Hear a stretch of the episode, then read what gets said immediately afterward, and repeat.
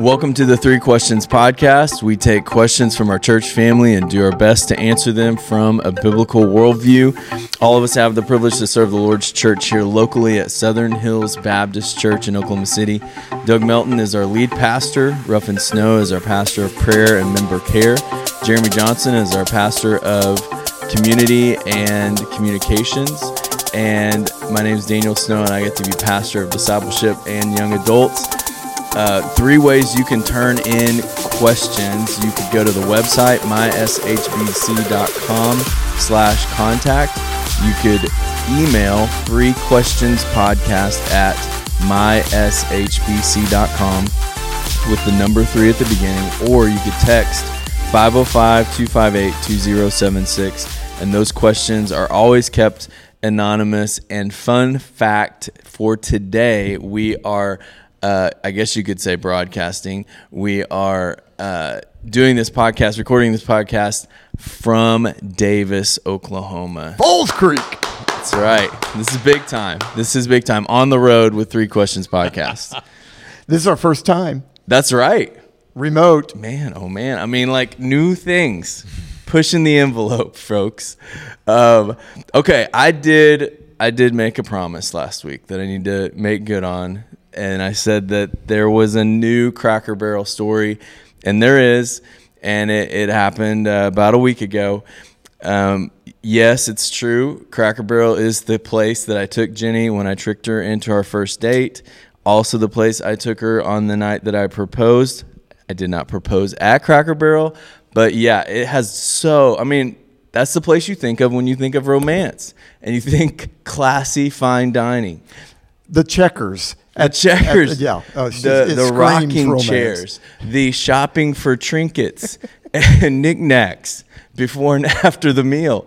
Um, okay, so we Jenny and I, just the two of us, went and had dinner there about a week ago, and as we oh, which by the way, I can't remember what Jenny had, but I had for the first time the oh man, um, the hash brown casserole breakfast. So hash browns topped with cheese, topped with scrambled eggs, then topped with a generous helping of bacon. Yeah, so I know your mouths are watering, but just try to control yourselves. Okay, so we go to check out afterwards, go to the cash register. There's quite a line. It's our turn. Um, like like a modern man, I am um, I am applying a gift card to this purchase that was kindly given. There's only but there's only a little bit left on it, so I know it's gonna not gonna cover the whole thing. So I swipe that. The little keypad says enter your PIN number and I say out loud to the cashier, I don't think I have a PIN number for this because in my mind I'm thinking, this isn't connected to my bank account, or is it? And so uh, I say that out loud. My wife Jenny says, It's on the back of the card, you goof. And, and, and um, and and so then then I say uh, I, I look on the back card. She is exactly right, and she said, "We really are turning into our parents, aren't we?" to which to which I said, "They could have made a commercial out of this." so the two of us are laughing pretty hard about this. The cashier, not so much. The people behind us, I don't know if it's possible to hear people's eyes rolling, but I think I heard them. And uh, and so anyway, we had a great time, even at the you know checking out. Not everybody else had a good time, but we did. That's beautiful. So yeah. Wait, so there's a PIN number on a gift card? Doug, I can show you later. Yeah, this please is gonna be a whole new world. All right. So That okay, whole story makes me want some beans and greens. Yeah, I mean that's it's quality. It's it's always consistent quality at Cracker Barrel. All right, first question for actually okay. So this is the great thing about today's podcast. It's not going to be a normal podcast. Today is so many of you know that my dad, Ruffin Snow, is celebrating 60 years of ministry right now.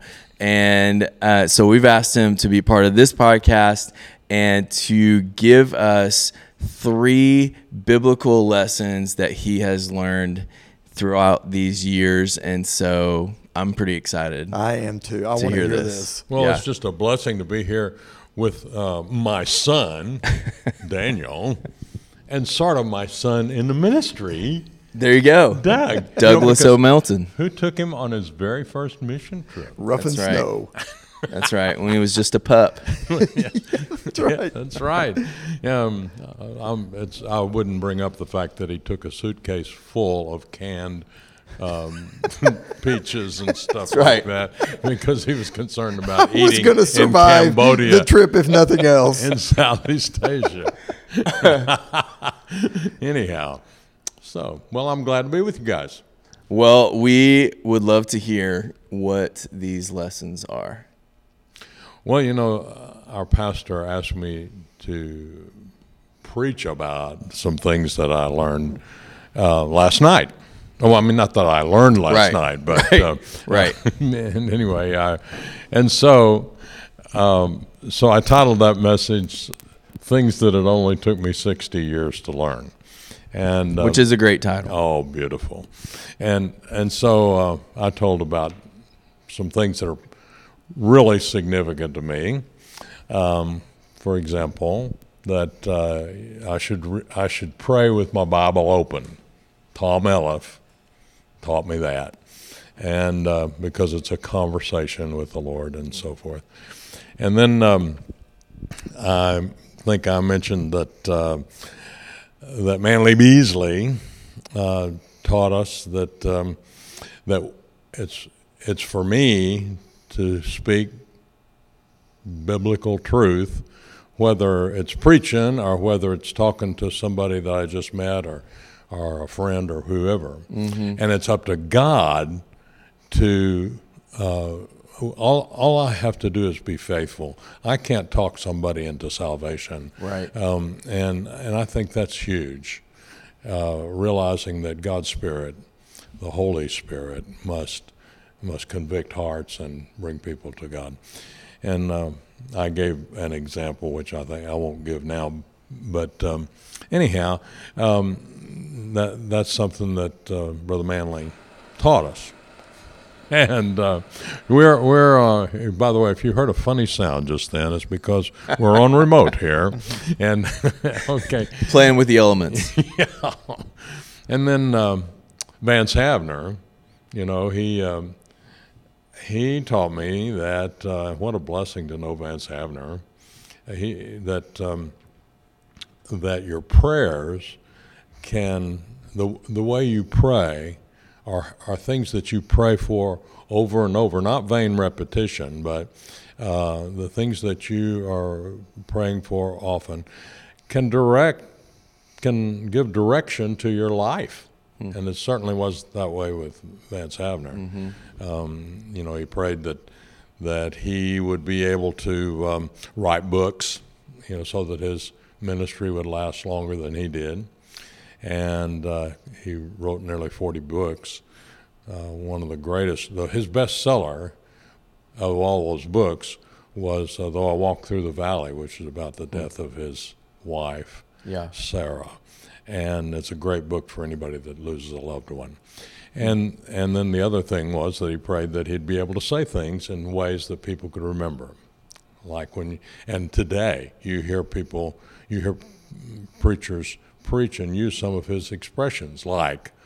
If Jesus isn't Lord of all, he's not Lord at all. Well, that came from Vance Havner. Most people who say that, I mean, it is a truth, but um, they don't realize that Vance is the one who said that Wow. and um, and other things of that nature. But so um, so Daniel asked me to uh, share some other things that um, that people have taught me. And see, I, I have this handy dandy uh, uh, cell phone here that I've written them down on. And uh, um, well, one is that um, pastors. I mean, this was for me as a young pastor, Mm-hmm. and it also came from um, Cliff Palmer, and um, it was that pastors must treat their wife their wife as a queen. That's good. always. And um, you know that doesn't mean you have to always agree with your wife, but it does mean that you must always uh, make her feel like a queen in your eyes, and that's important for preachers because we pastors we're trying to pastor uh, whether it's a congregation of 20 or 20,000 why we are trying to help a lot of people Right. both on in preaching and and in personal counseling and so forth.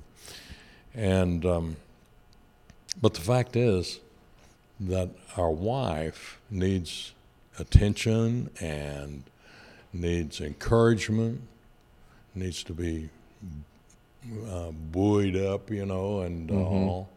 And um, and sometimes people can be kind of critical of pastors' wives. Right. That hadn't happened too much in our life, but um, uh, but sometimes it does, and those things are painful.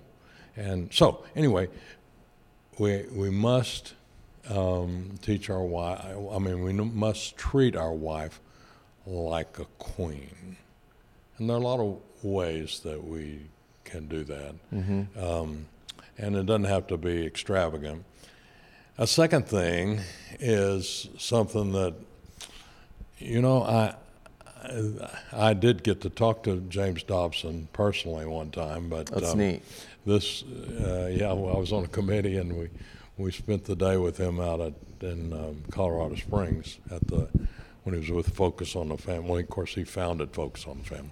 Right. And um, but he said, um, he said that um, you must not be a preoccupied father. Now here is Daniel, right here among us, and uh, and I'm sure that he can think of times when his dad, me, was preoccupied. But we can't afford to do that. And um, uh, I mean, when our kids need our attention, they need our attention. I remember one time, Daniel, that um, I came. I was preached in Perry, Oklahoma. This when I was pastor at Eastwood in Tulsa on a Sunday night, and I got home really late, like I don't know if it was midnight or not, but it was Right. late. Right. And um, and so Melissa said, "Well, I, I finally told Joel he needed to go on to bed." And she said he was. I don't know what he needs to talk to you about, but he wants to talk to you. And um, and so I, you know, you know, it was when we lived in that pink house, Oh yeah. and um, Remember that? and um, so I went up there, and he was sound asleep. And I remember we got him a water bed, by the way. you remember when? Oh yeah, I remember he was the only one, but that's a whole oh, different Oh, another conversation. Yeah. Sorry. Yeah. He kind of flipped that whole forgotten middle child completely on its head, but that's it's all good. I don't really hold that. We got him a water bed because it was, it was the cheapest kind of bed you could get, in a in an extra long. Right, that would fit him. He was getting Yeah. extra long, if I, require, if I remember. Yeah. Uh, anyway, so, but I, the next morning, I said, uh, when he got up, well, I, I said, Joel, I'm really sorry that I got home so late, but you had something you needed to talk to me about. and yeah, I did. Um, and and I, I tried to give him my undivided attention and not laugh. And um, but um, you know, it was, had to do with uh, well, I'm not, I don't think I'll tell what it had to do with, but um, anyhow, James Dobson said, "You must not be a preoccupied father." Okay, I'll let me just jump in real quick and say that not because you're sitting right here and we're doing this, but I've told many people this before. Um, in fact, in seminary, uh, somebody was doing a PhD project and they're interviewing preachers' kids, PKs, um, and, and I know they interviewed at least 50. I don't remember what the actual number was. And when they got done, I got to be part of that. And when we got done, they said um, of the 50 people I've interviewed, you're one of only three that has used the word fun for growing up. And um, and I said, well, that's just the truth. And and I really think a big part of it was that me and Joel and Jennifer knew that we weren't um, second, we weren't second chair to the church um, for you or for mom, and I just think that made a huge difference for us. I tell you, I I wouldn't take for the the um, experience of having three kids that really were, were fun to bring up. You know, I'm not saying they, you know, Daniel would get hurt. I mean, he, one time he broke his arm. Was it your arm or your hand or something? A wrist one time and a hand another Yeah. time. When uh, Pete, uh, we, we we got the boys horses when uh, when Joel was 14 and Daniel was somewhere behind that, and um, uh, we got those horses so that the boys would learn to be responsible. and uh, of course. Um, It definitely worked. they- they There's no doubt. re- I'm talking about high quality horse flesh.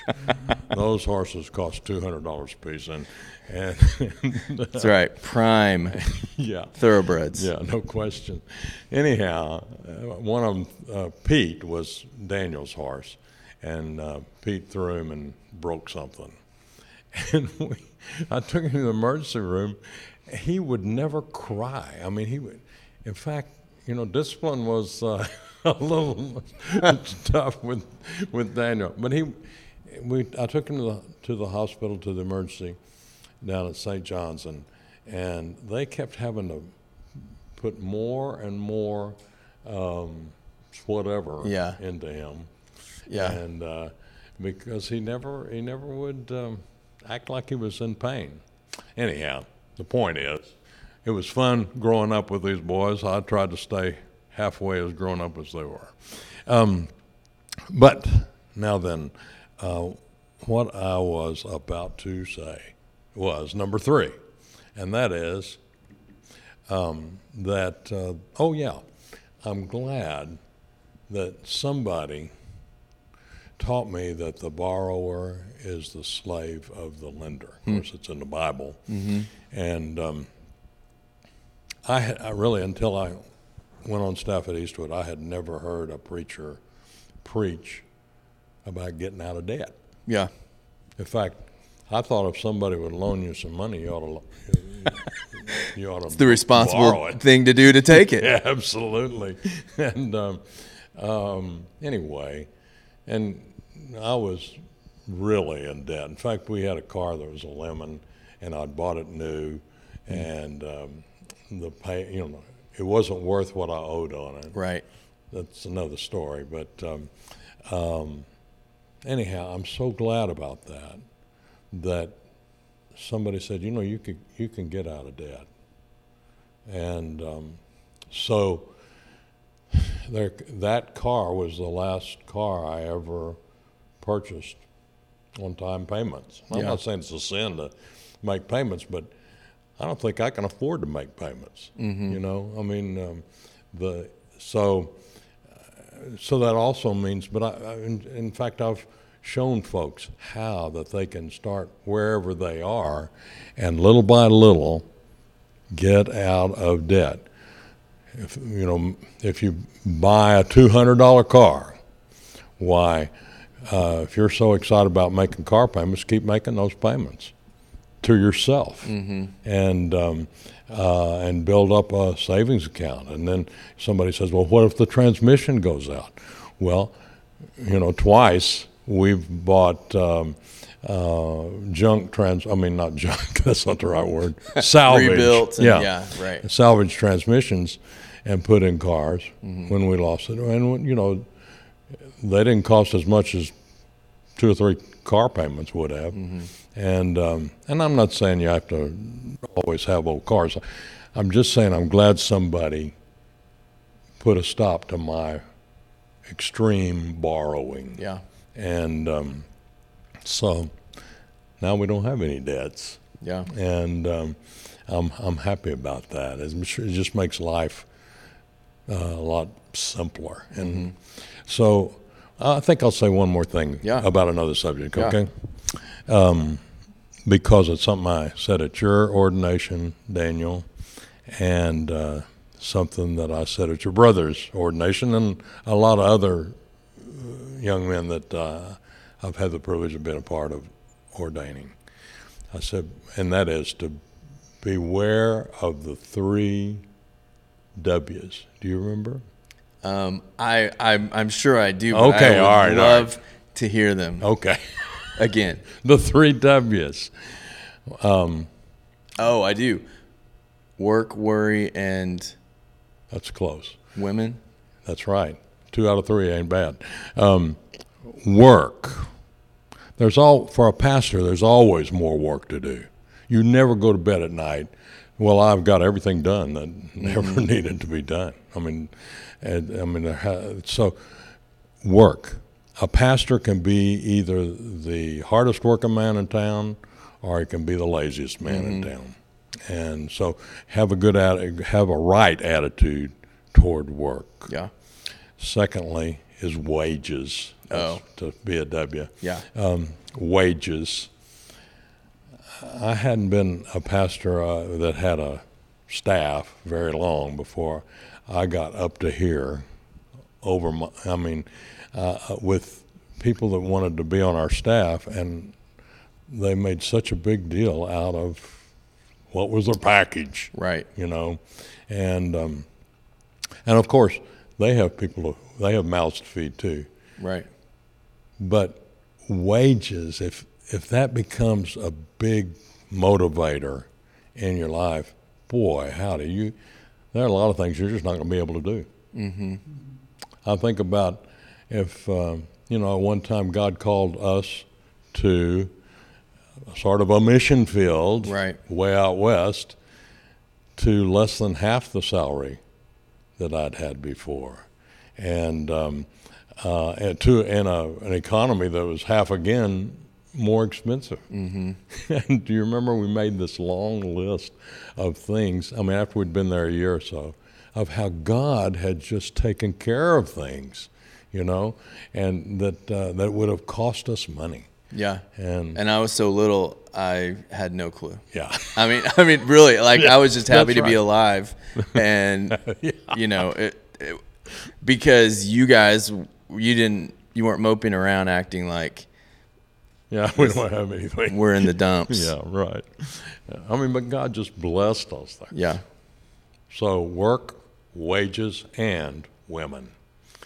Um, the fact is, there are needy women who are sometimes attracted to some. Here's a, you know, I used to wonder why anybody would be attracted to this to some balding, overweight um, pastor.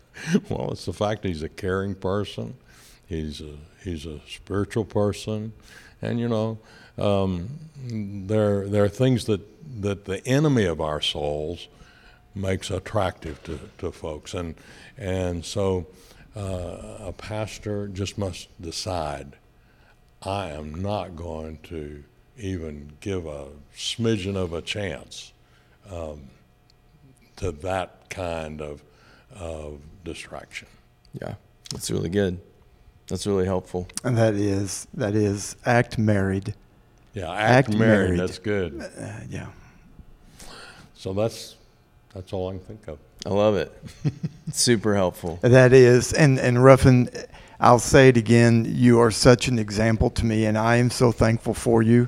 Um, and Ruffin, I love listening to your voice. I want you to know, seriously, I was going to be making comments along the way, and I just get so intrigued just listening. Oh, my It is goodness. such a great Gracious. voice.